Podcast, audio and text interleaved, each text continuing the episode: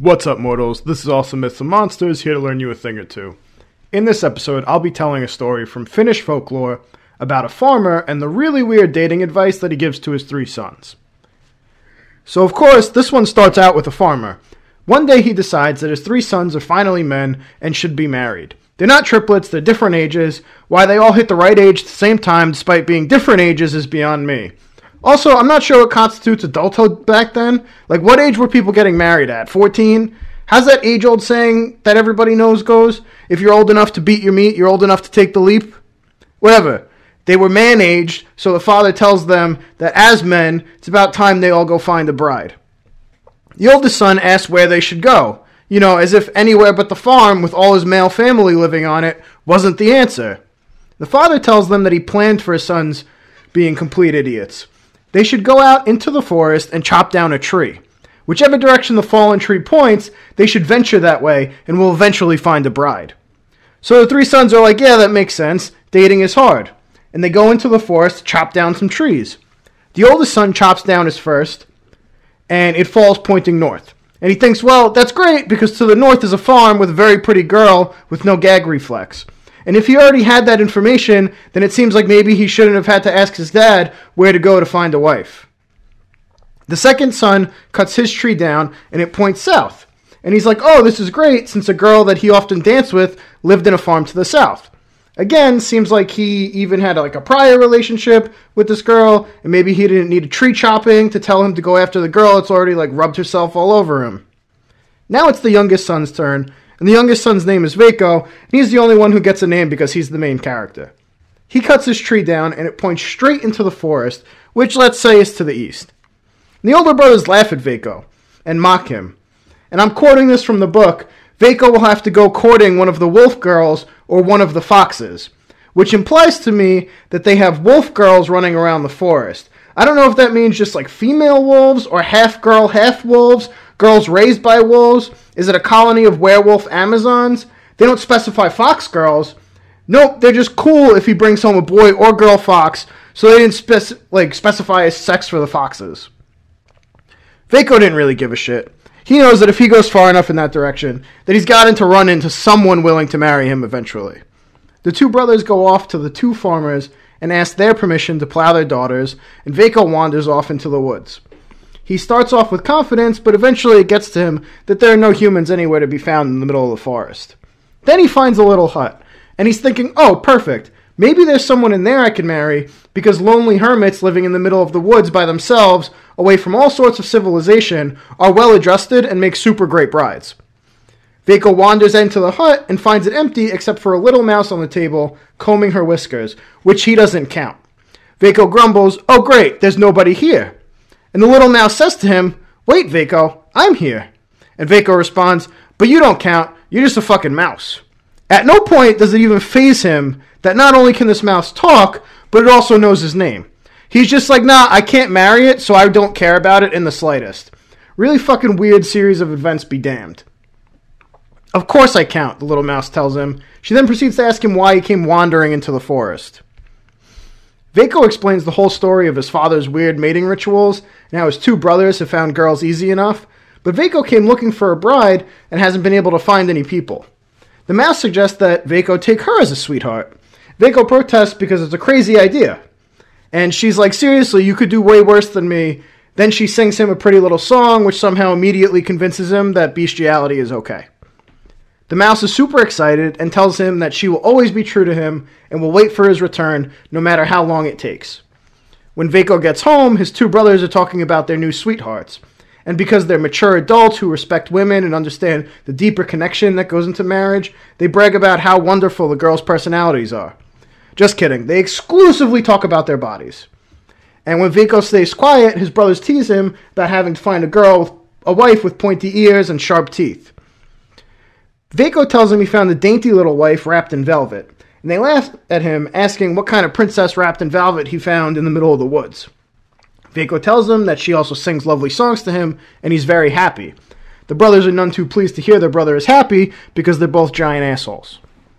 The father is like, okay, okay, we already talked about their bodies, now on to other sexist ways that we measure a woman's worth. I need all of them to bake me some bread. The two older brothers are very confident that their future brides will be able to break be- will be able to bake bread, but Veikko is clearly hesitant. They taunt him some more, asking if the princess will be able to bake him bread, and Veikko only responds that he will have to ask her. So Veikko wanders back into the forest without any optimism. He has no reason to believe that this tiny mouse will be able to bake some bread. He had no reason to believe she would be able to talk either, but whatever. When Veikko gets to the little hut, the mouse leaps up and starts dancing around in excitement. She sees that something is bothering Veikko and asks him what, what's wrong.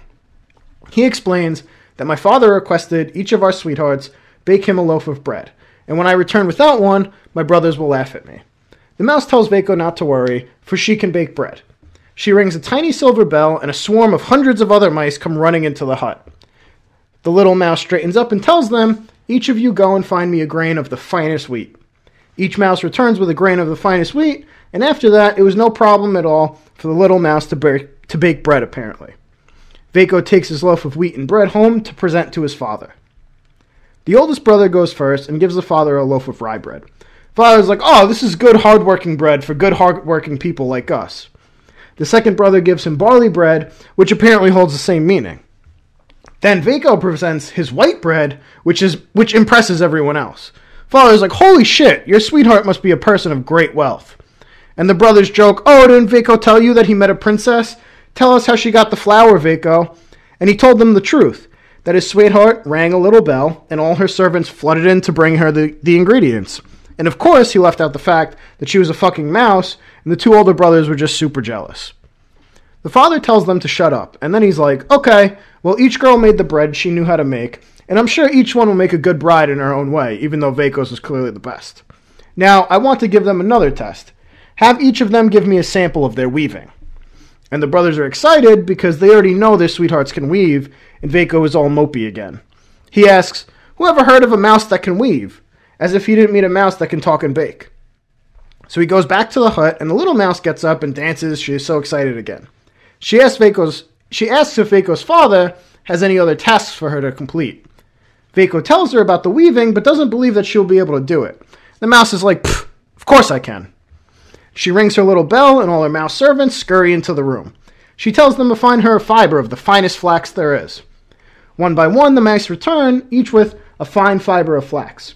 Then the weaving process, of which I understand absolutely nothing, happens, and the end result is a piece of fine linen. The fabric is so sheer that the mouse can fold it up into an empty nutshell and give it to Veikko to take home with him. The brothers all bring their father a sample of weaving from their sweethearts. The oldest brother presents a square of coarse cotton, and the father wasn't very impressed. The second one gives him a square of cotton and linen mixed, and he's like, This is okay, I guess. Then Veikko hands him the nutshell, and he unfolds the finest piece of linen that he has ever seen. Everyone asks how someone could possibly get such fine fabric, and Veikko tells them about how his sweetheart rang a bell and all her servants came and went to gather her materials again. The father is shocked. He says, I've never known such a weaver. The other girls will be all right, I guess, if you have really low standards, but Veikko's sweetheart might be an actual princess. This is amazing, and he's my favorite now. Now, the father believes that they have all passed these tests and is ready to meet each girl. He invites them all over the next day. Veikko wanders back into the forest, knowing that his brothers will laugh at him for bringing home a mouse. He decides that he doesn't care because the mouse has been incredibly kind to him. When Veikko told the little mouse that his father wanted to meet her, she was ecstatic. She summoned her carriage, was an empty nutshell pulled by five mice, another two mice acting as the coachman and footman. The little mouse got in her carriage and off they went, with Veikko walking alongside. Veikko promised her that his father was a kind and gentle man who would be happy to meet her. On the journey home, they came to a river and crossed it with a footbridge. While at the middle of the bridge, they crossed paths with a man who was walking in the opposite direction. Oh wow, the man shouted as he looked at the little coach and the mice. What's that? He stooped down and looked, and then, because this man was apparently a complete fucking sociopath, he kicks all the mice into the river. And Veikko is pissed and starts screaming at the man, who promptly runs away. Then Veikko is crying on the bridge, lamenting the loss of his kind little mouse. Suddenly, a carriage pulled by five horses rolls out of the river and onto the far bank. A coachman dressed in gold lace is driving it, and a footman is seated in the back. And riding the coach is the most beautiful, beautiful girl that Veikko has ever seen. She beckoned Veikko over to her, and while everyone else could put two and two together, Veikko has no fucking clue who he's looking at. Princess asks him, Won't you come join me? And Veikko's like, Who, me? Why? Why would you want that? And the princess apparently finds his stupidity cute instead of exhausting because she says, You weren't ashamed to have me as a sweetheart when I was a mouse, and now that I'm a princess again, you wouldn't desert me, right? Like, unless you're a giant weirdo because, you know, I'm a super hot princess now and not a fucking mouse. And it takes Veikko a couple more minutes to put it all together. Eventually, the gears start spinning, and he realizes that's the same mouse as before. The princess explains how she was under a curse and the only way to break it was to have a human take her as a sweetheart, and then to have another human drown her. Which, out of all of the curses, this one requires the most dumbly specific series of damaged people to come by. She really needed to meet some psycho who was into drowning animals after a loser fell in love with her as a mouse. It's like Beauty and the Beast curse, but like on steroids. Anyway, the princess tells Veikko, Come on, you pretty much won the lottery. Let's go home and meet your family, show them how hot I am, and then get married and go back to my kingdom. When Veikko and the princess pull up to the farm, the father, brothers, and their sweethearts all bow their heads, wondering what such grand folk could be uh, wandering into their humble farm.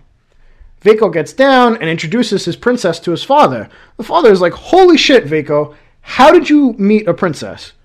And Veikko tells him, Well, I cut down a tree and it pointed me into the forest where I found her and the father is totally vindicated that his insane idea worked out.